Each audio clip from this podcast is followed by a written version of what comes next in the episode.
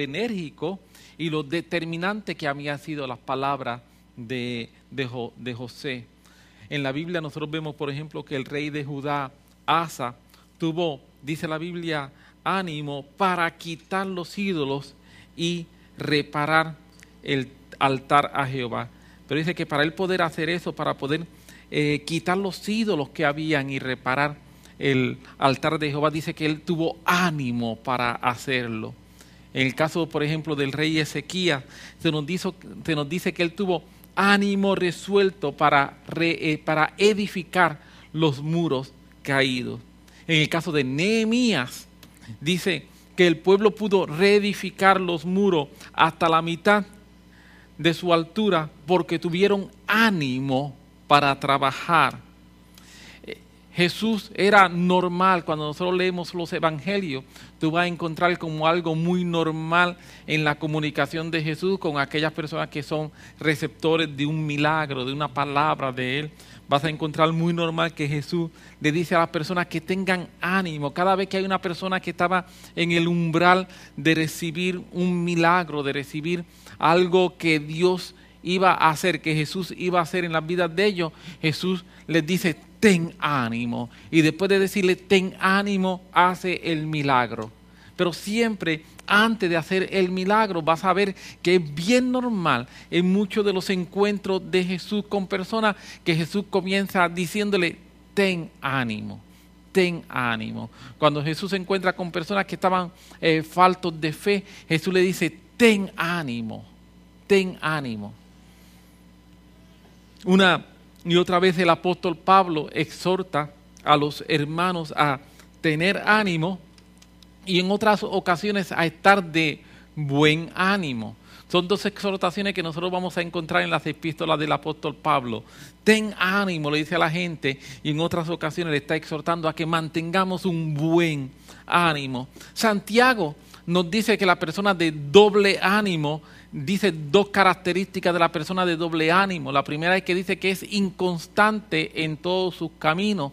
Y la segunda es que dice que una persona de doble ánimo tiene un problema en el corazón. Y por eso dice, necesitan vosotros los de doble ánimo, tienen que purificar vuestros corazones. Este, en general, lo que quiero mencionar es que desde Génesis hasta Apocalipsis fui por distintos pasajes de la Escritura, desde Génesis, básicamente hasta Santiago podría mencionar Pedro, pero toda la Biblia en distintos pasajes nos van a hablar de ánimo y se va a tratar el ánimo en distintos momentos, desde distintas perspectivas, desde distintos ángulos se va a estar tratando el tema del ánimo. Hoy yo quisiera tratar el tema del ánimo enfocándome en la responsabilidad que tenemos cada uno de nosotros para animarnos los unos a los otros. Yo quisiera hoy enfocar ánimo en lo que es la responsabilidad que yo tengo de animarte a ti. Por lo cual tú tienes una responsabilidad de animarme a mí. Yo quisiera enfocar la palabra ánimo y el concepto ánimo, la enseñanza de ánimo, única y exclusivamente en los próximos quizás 20, 25 minutos, única y exclusivamente en la responsabilidad que cada uno de nosotros tenemos de animar a otras personas. Hay un pasaje que está en el libro de Proverbios 18, 14, Proverbios 18, 14 dice Salomón de la siguiente forma, el ánimo del hombre soportará su enfermedad, mas ¿quién soportará al ánimo angustiado? Repito, dice Salomón en Proverbio 18, 14, el ánimo del hombre soportará su enfermedad, mas ¿quién soportará al ánimo angustiado? Salomón establece un principio muy, muy sencillo, muy claro, y es que el ánimo nos ayuda o nos desayuda. De acuerdo en qué momento y qué ánimo tengamos. Tener un buen ánimo puede ayudarme, tener un ánimo angustiado va a desayudarme llega el momento en que, de acuerdo a lo que está diciendo aquí Salomón, una persona con poco ánimo o con una actitud negativa de ánimo va a tender a alejar las otras personas. Eso es básicamente el principio que nosotros estamos viendo. Cuando dice, ¿quién soportará al ánimo angustiado? La implicación es que una persona que tú te acercas y cuando tú te acercas a esa persona hoy tiene ánimo angustiado y tú te acercas a esa persona y mañana tiene ánimo angustiado y te acercas a esa persona pasado mañana y tiene ánimo angustiado, la próxima vez no te quiere acercar a ella.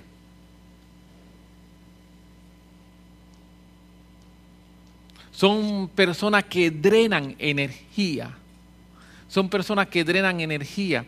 Y eso es un principio que nosotros vemos aquí. Entonces, eh, eh, muchas veces nosotros asumimos este tipo de actitud, la cual entonces cuando vamos al Nuevo Testamento se nos dan unas instrucciones distintas a cómo nosotros debemos comportarnos y cuál debe ser el trato que debemos tener. Permíteme decirte que todos nosotros, sin excepción, todos nosotros, en algún momento de nuestra vida hemos experimentado el desánimo. Y si por casualidad tú eres una persona que no has experimentado el desánimo, te felicito, pero te digo que te prepares porque en algún momento vas a experimentar en tu vida desánimo. El desánimo es algo que es vamos a llamarlo normal y esperado que a nuestras vidas ocurran.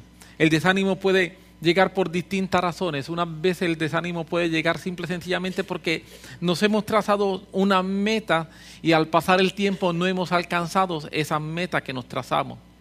Y como ha pasado tiempo y no hemos alcanzado algunas metas que nos hemos estado trazando, esas metas que no alcanzamos, eh, van a causar desánimo en nuestras vidas. También el desánimo puede ocurrir simple y sencillamente porque en nuestras vidas enfrentamos eh, obstáculos que son obstáculos imprevistos. Tenemos algo planificado y mientras tenemos algo planificado de cómo vamos a actuar, surgen unos obstáculos que no esperábamos que esos obstáculos ocurrieran en el medio. Y como no esperábamos que esos obstáculos ocurrieran en el medio, cuando esos obstáculos ocurren, entonces vienen y causan desánimo en nosotros.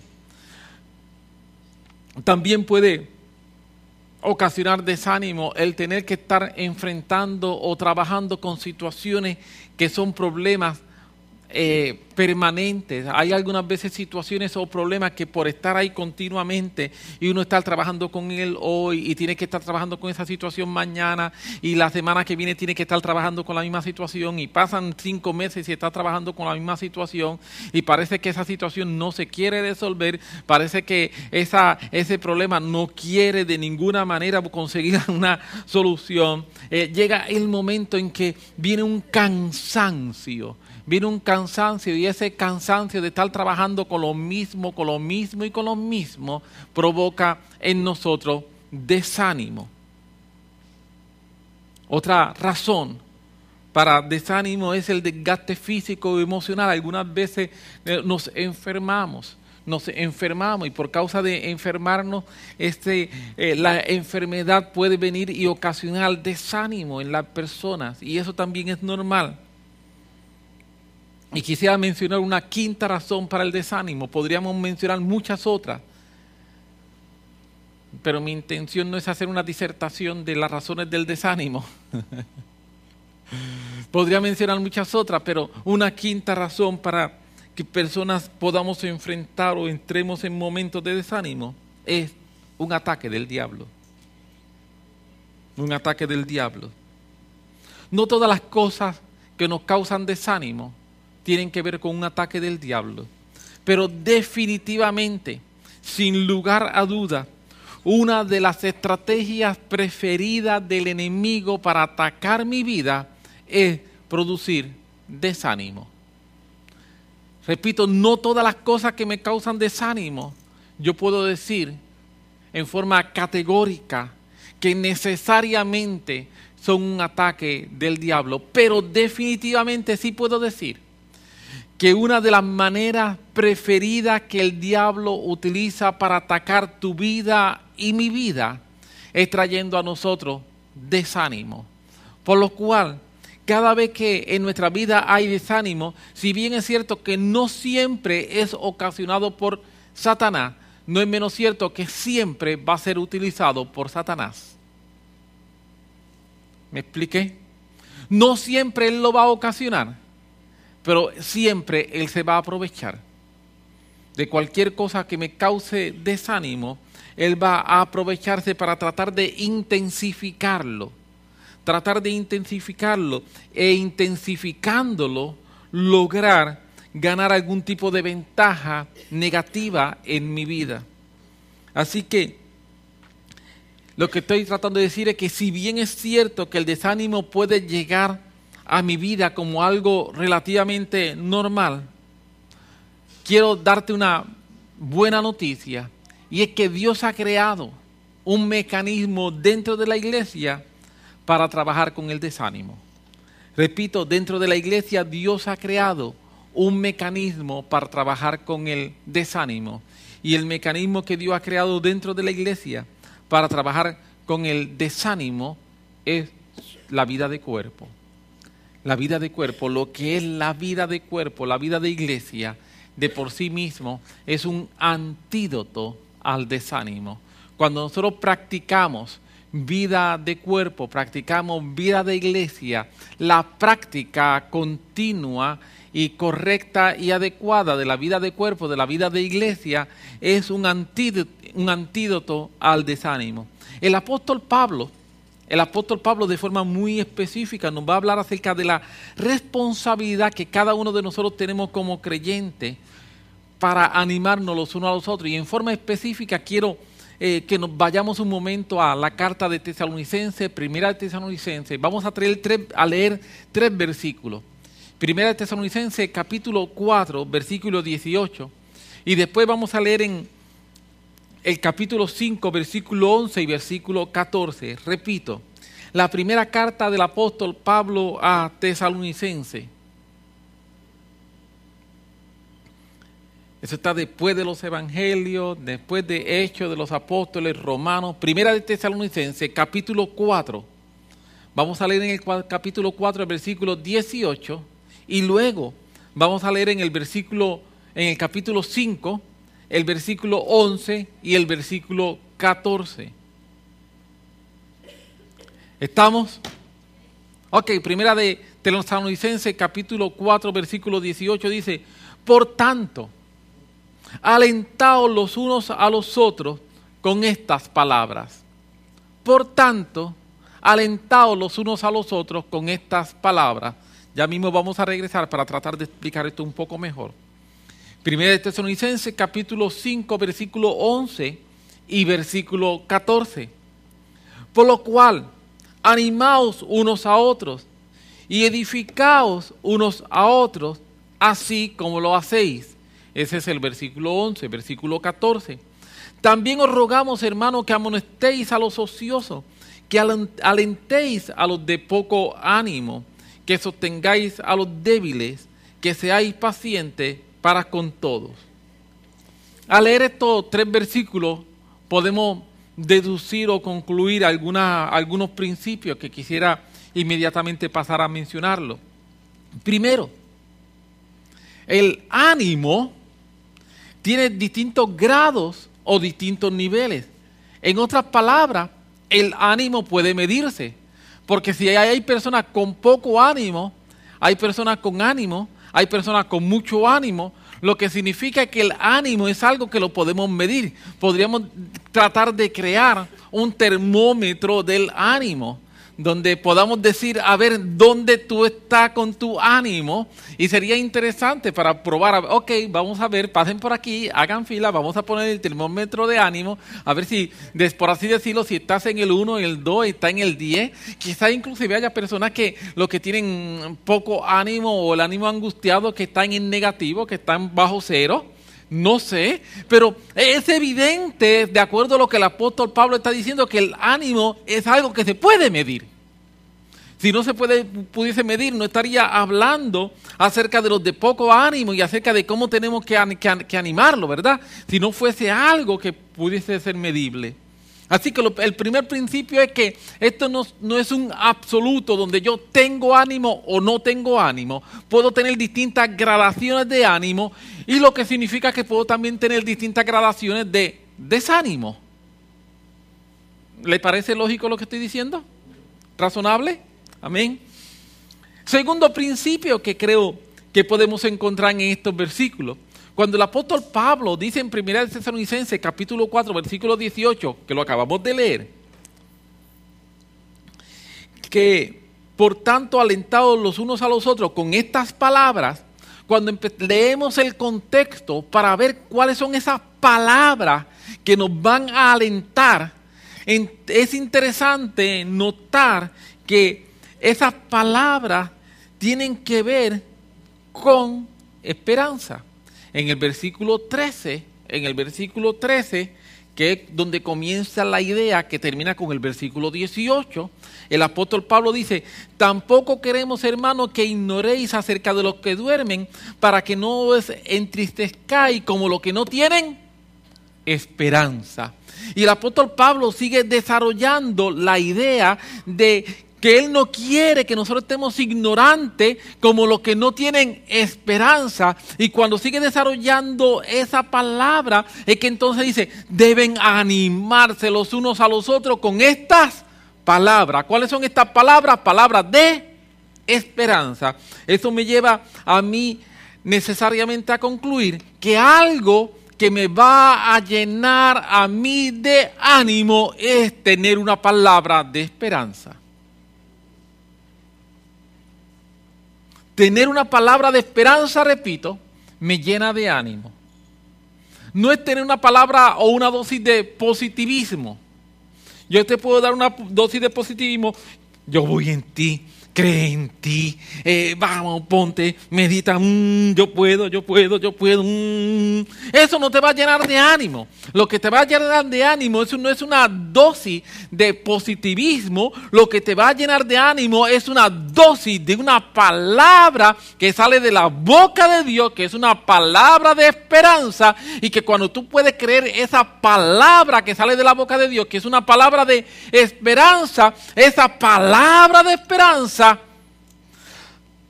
te da razón para tener ánimo. Lógicamente, eso me llega entonces a deducir lo próximo, que es que cuando estoy desanimado es porque alguien me está robando la palabra de esperanza. Según el ánimo, es el resultado de tener una palabra de esperanza. El desánimo es resultado de que me empiezan a robar la palabra de esperanza que tengo y empiezo a perder la credibilidad de esa fuerza, porque la Biblia dice que la palabra de Dios es fuerza, es medicina para mis huesos. Amén. Da fuerza, da energía. La palabra de Dios me da a mí la capacidad, la esperanza que viene con la palabra de Dios, me da la capacidad para yo levantarme y caminar hacia adelante. Así que repito, cuando estudio primera de Tesalonicenses capítulo 4 versículo 18 en su contexto, puedo decir que ánimo y una palabra de esperanza están directamente relacionadas. En la medida en que estoy aceptando y creyendo la palabra de esperanza, me estoy llenando de ánimo. En la medida en que esa palabra de esperanza se está viendo opacada y cada vez más lejos de mí, entonces me empiezo a desanimar. Repito, están directamente relacionada. Otro principio que veo al leer estos versículos que hemos leído, 1 Tesalonicenses 4, 18, 5, 11 y 5, 14, es que animarnos los unos a los otros no es una buena idea. Repito, que animarnos los unos a los otros no es una buena idea, Lucy lo dijo, es una orden, es un mandato.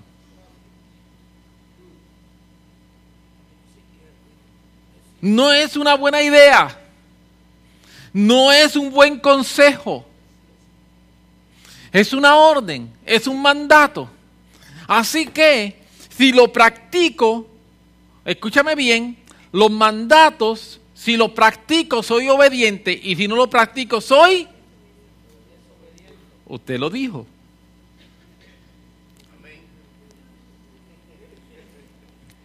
Si yo practico el mandato, soy obediente. Si no practico el mandato, soy desobediente. Así que tan pronto yo entiendo que animarnos los unos a los otros no es una buena idea, sino que es un mandato. Si yo no comienzo a practicarlo, soy un desobediente. Amén. Y ese principio a mí me reta. Ese principio a mí me reta. Hoy mientras me estaba preparando, tuve que hacer un par de llamadas, porque el principio me reta. ¿Me estoy explicando? De nada vale prepararme para predicar de ánimo si no puedo practicar, tratar de darle a, alguien ánimo. Porque si no soy un desobediente, y yo no quiero ser un desobediente, yo quiero ser un obediente. Así que empiezo a, a sentir que Dios me está retando en áreas en mi vida. Otro principio que este, yo espero que te rete tanto como me está retando a mí. Es el principio de que los débiles no están para que los fuertes, perdón, que los fuertes no están para criticar a los débiles, sino para sostenerlos. Permíteme tratar de explicarme un poco mejor. Hay momentos en que nosotros nos podemos molestar e incluso no comprender las acciones o poco ánimo de otras personas. Lo voy a repetir para ver si me logro explicar bien. Hay momentos en que yo, no voy a hablar de ti, en que yo me puedo molestar e incluso no comprender las acciones o poco ánimo de otras personas. Pero mi responsabilidad es brindar una palabra de ánimo, no juzgarlo. La Biblia no me llama a mí a juzgar al débil. La Biblia no me llama a mí a juzgar al de poco ánimo. La Biblia me llama a mí a animarlo. Mire cómo dice este verso 14. Ese verso 14 es uno de esos versos que eh, si uno pudiese usar liquid paper en la Biblia, lo trataría de usar. Pero no se puede. Liquid paper, todo el mundo me entendió, ¿verdad? Para coger y borrarlo. Tinta correctora en, en buen español, por en puertorriqueño, liquid paper. Aleluya. También os rogamos, hermanos, mire, que amonestéis a los ociosos. ¿Qué tú vas a hacer con el ocioso? Amonestarlo. Que alentéis a los de poco ánimo, que sostengáis a los débiles, que seáis pacientes para con todo. ¡Ay, cómo duele eso, Señor!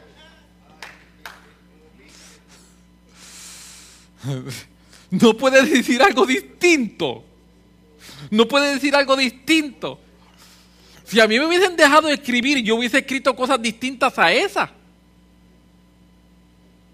¿Me explico? A mí me dejan, me dejan escribir la Biblia, le aseguro que eso no estaría ahí. Ahí dirían otras cosas. Cógelo por el cuello. Vamos. ¿Me entendió, verdad? Vamos a sacudirlo para ver si se le va esa maraña que tiene encima. Pero la Biblia no dice eso. Entonces estoy siendo confrontado y descubro que en mi vida ha habido muchas malas acciones y mucho irrespeto a esta palabra. Entonces el Señor me está confrontando.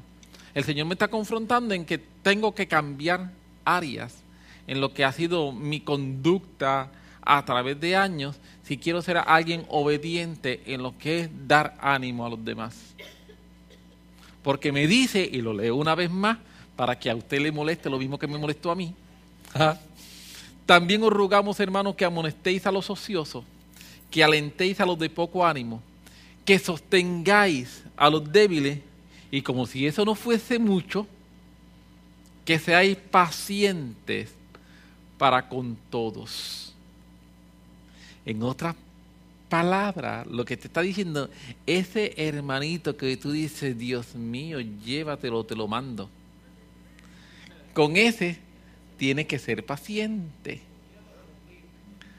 Con ese tiene que ser paciente, porque la Biblia me dice que eso es lo que yo debo hacer. Me estoy logrando explicar. Mi responsabilidad, mi responsabilidad no es criticar a los débiles, sino sostenerlos.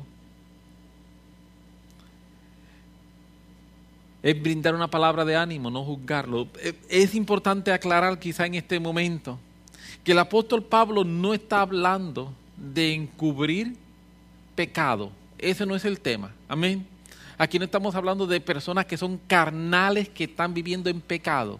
Está hablando de hermanos que están teniendo problemas de debilidad y que están teniendo problemas con su ánimo. No está hablando de personas que están viviendo en pecado y que persisten en vivir en pecado. Son dos cosas distintas.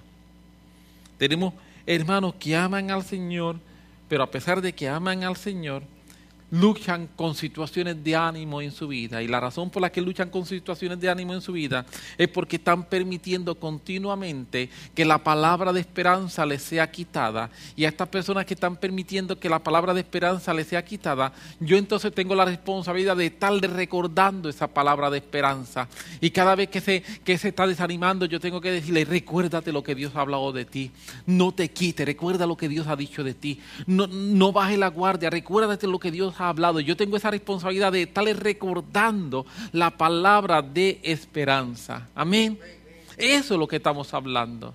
Lo que estamos hablando es de esa responsabilidad que nosotros tenemos de estarnos recordando unos a otros lo que Dios está hablando de nosotros.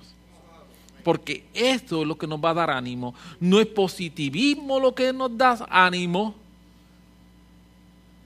lo que nos da ánimo es una palabra, una palabra del cielo, lo que me brinda mi ánimo.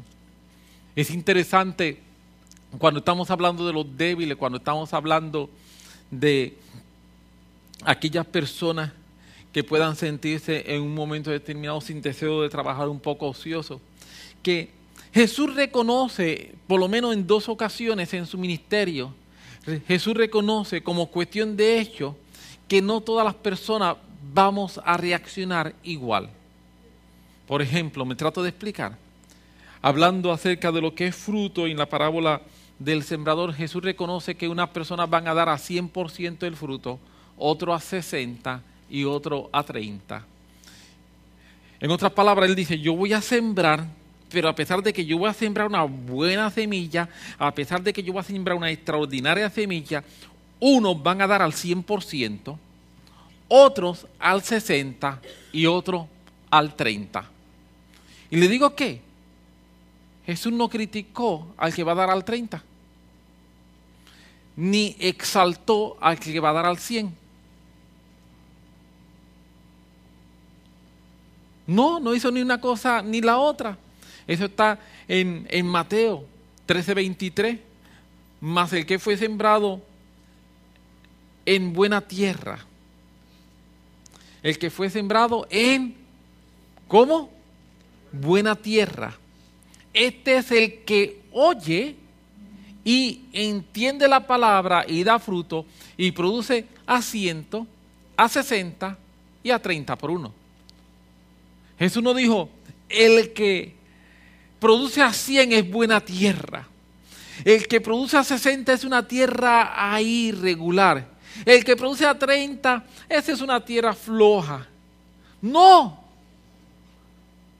Jesús dijo que es una buena tierra, que ha escuchado y que está dando fruto. No todos dan al 100, no todos dan al 60, no todos dan al 30, pero todos están dando fruto. A nosotros nos gustaría que algunas veces la gente estuviese todo el mundo dando al 100, pero como cuestión de realidad, no todos van a dar al 100 como cuestión de realidad, no todos van a dar 60. Vamos a tener esa diversidad dentro de una iglesia normal de personas dando al 100, personas dando al 60 y personas dando al 30. Y Jesús aceptó eso.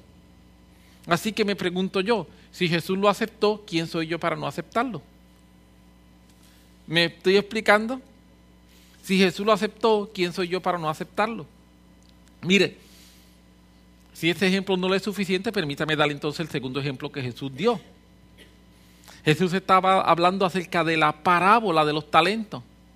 En la parábola de los talentos, Mateo capítulo 25, versículo 15, dice que a uno dio cinco talentos, a otro dos talentos y a otro un solo talento. Y dice que le dio cada uno conforme a su capacidad. A uno dio cinco, a otro dos, a otro uno, cada uno conforme a su capacidad. En otras palabras, eh, Jesús no tiene eh, problema con que nosotros tengamos distintos tipos de capacidades y que esa diversidad o distinción en la capacidad de que cada uno de nosotros puede tener haga que nuestro fruto sea distinto. Jesús no tiene problema con ello. Nosotros tenemos problema con eso. Nuestro concepto de justicia, nuestro concepto de equidad, es un concepto un poco distinto al concepto de justicia y de equidad de Jesús. Él no tiene problema con ello. Jesús tiene problema con el que no tiene fruto. Amén. Jesús tiene problema con el que no tiene fruto. Pero con el que se está esforzando, con el que lo está intentando, con el que está trayendo algo, Jesús con ese no tiene problema. Y entonces yo tampoco debería tener problema con ese. Si yo puedo entender esto y puedo cambiar un poco mi mentalidad y aceptar como mi responsabilidad la responsabilidad de animar a las personas a tener una palabra de esperanza en su corazón que valga la redundancia, le brinde ánimo, quizás puedo parecerme un poco más a Jesús. Algunas veces no hemos aún entendido el poder que tienen las palabras de ánimo. Por lo cual el verdadero problema que nosotros tenemos quizá en la iglesia, hablo de la iglesia en forma general, no es que haya personas desanimadas. Voy a decirlo una vez y sé que usted va a entender. El verdadero problema que tenemos actualmente en la iglesia, hablando en forma general, no es que haya personas desanimadas, porque el que haya personas desanimadas es algo normal. El problema que tenemos es que no haya personas dando ánimo. ¿Me expliqué? El problema no es que haya personas desanimadas. Como cuestión de hecho, la Biblia acepta, menciona, indica que van a haber personas desanimadas, va a haber personas con poco ánimo. Así que ese no es el problema. El problema no son los desanimados. El problema somos aquellos que somos llamados a animar, que no lo estamos haciendo. Nosotros somos el problema. Si tuve personas desanimadas, yo quiero decirte, si tuve una persona desanimada, esa persona no es un problema. El problema es aquellos que nos llamamos espirituales, aquellos que nos llamamos fuertes, que no estamos animando. Nosotros somos el problema. Aleluya.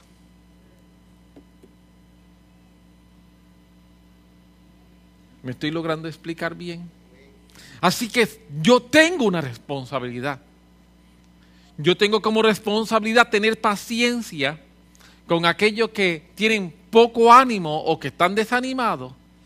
Insistir, insistir e insistir. ¿Hasta cuándo? Hasta que compre la palabra de esperanza. Y posiblemente luego de eso voy a tener que volver a insistir, porque van a tratar de robar esa palabra. Pero llega el momento en que nosotros decimos, no vale la pena, estoy perdiendo el tiempo. Y eso es lo que el diablo quiere. Así que repito una vez más, para ir concluyendo, el problema, el problema no es que haya personas desanimadas. Ellos no son el problema. El problema lo somos aquellos que somos llamados a animar y que no estamos haciendo nuestro trabajo. Nosotros somos el problema. Nosotros somos el problema. Desde esa perspectiva tiene que haber un proceso de arrepentimiento en nosotros los más fuertes, en nosotros los que estamos animados. Tiene que haber un proceso de arrepentimiento y de decirle, Señor, perdón. Señor, perdón, porque en vez de animar he criticado. Señor, perdón, porque en vez de animar he juzgado. Señor, perdón, porque en vez de animar no he tenido paciencia. Señor, perdón porque en vez de animar no he insistido. Señor, perdón porque no he hecho lo que a mí me toca hacer. Porque al que está desanimado está haciendo su parte, que es estar desanimado. A mí me toca hacer la mía, que es animarlo. Amén. El que está desanimado ya está haciendo la parte que le toca a él. Es cuestión de que yo haga la que me toca a mí, que es animar. Amén. Como que yo no escucho muchos amenes hoy. Ni siquiera él habla, habla de papá, está por ahí. Está desanimado. Aleluya.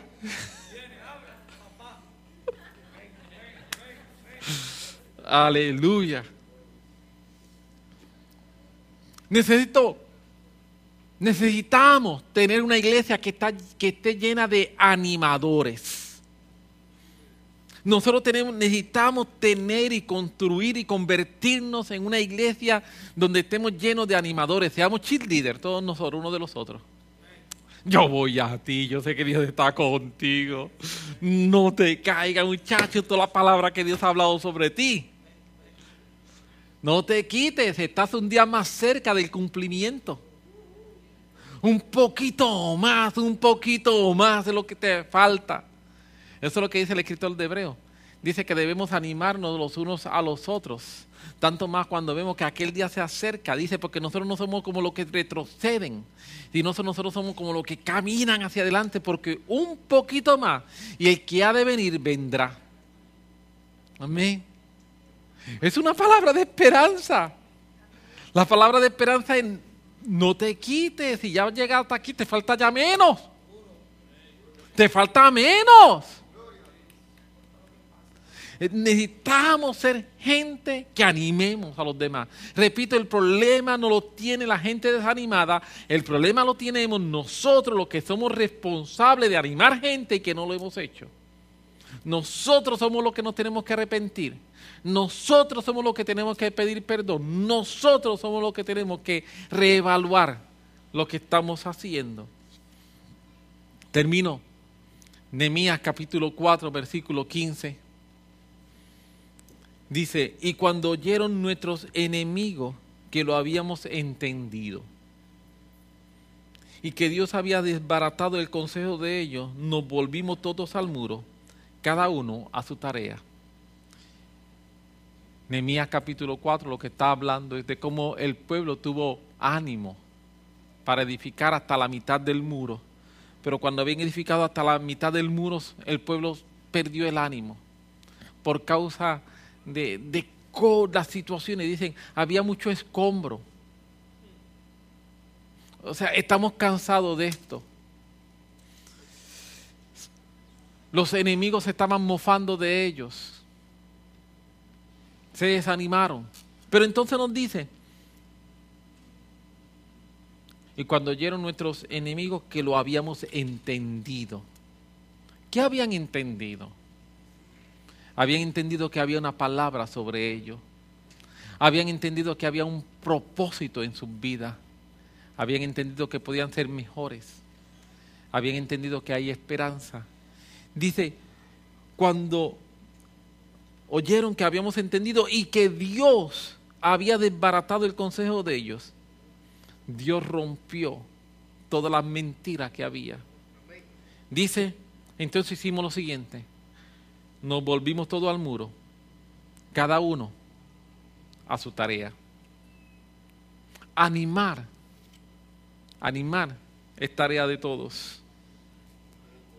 Animar es tarea de todos y cuando cada cual podemos ser animados, cuando yo te puedo animar a ti y tú cobras ánimo, entonces tú puedes animar a otro. Y podemos, como mostrábamos en la el pequeño video anteriormente, como una acción puede provocar que otra persona tenga otra acción y ese puede provocar otra acción. En la medida en que yo te pueda animar a ti, que tú estés desanimado y que yo pueda decirte, eh, Isabel, ten ánimo. Isabel le va a poder decir, poder decir entonces a Marta, Marta, ten ánimo. Y Marta le va a poder decir a Claribel, Claribel, ten ánimo. ¿Me estoy explicando? En la medida en que nos podamos animar los unos a los otros, vas a ver cómo va a haber un cambio extraordinario en nuestra vida. Así que repito por última vez, el problema no es que haya personas desanimadas. El problema es que no hay gente animando. Ese es el verdadero problema. Cuando entendemos que tenemos una palabra de esperanza que no solo es un buen deseo, esa palabra esperanza no es solo un buen deseo con respecto al futuro, sino una palabra que viene a marcar nuestro destino, vamos a cobrar ánimo y vamos a poder continuar con la obra. Yo quiero hoy pedirte que tengas ánimo y me gustaría pedirle a los músicos, se pueden venir acá arriba un momento.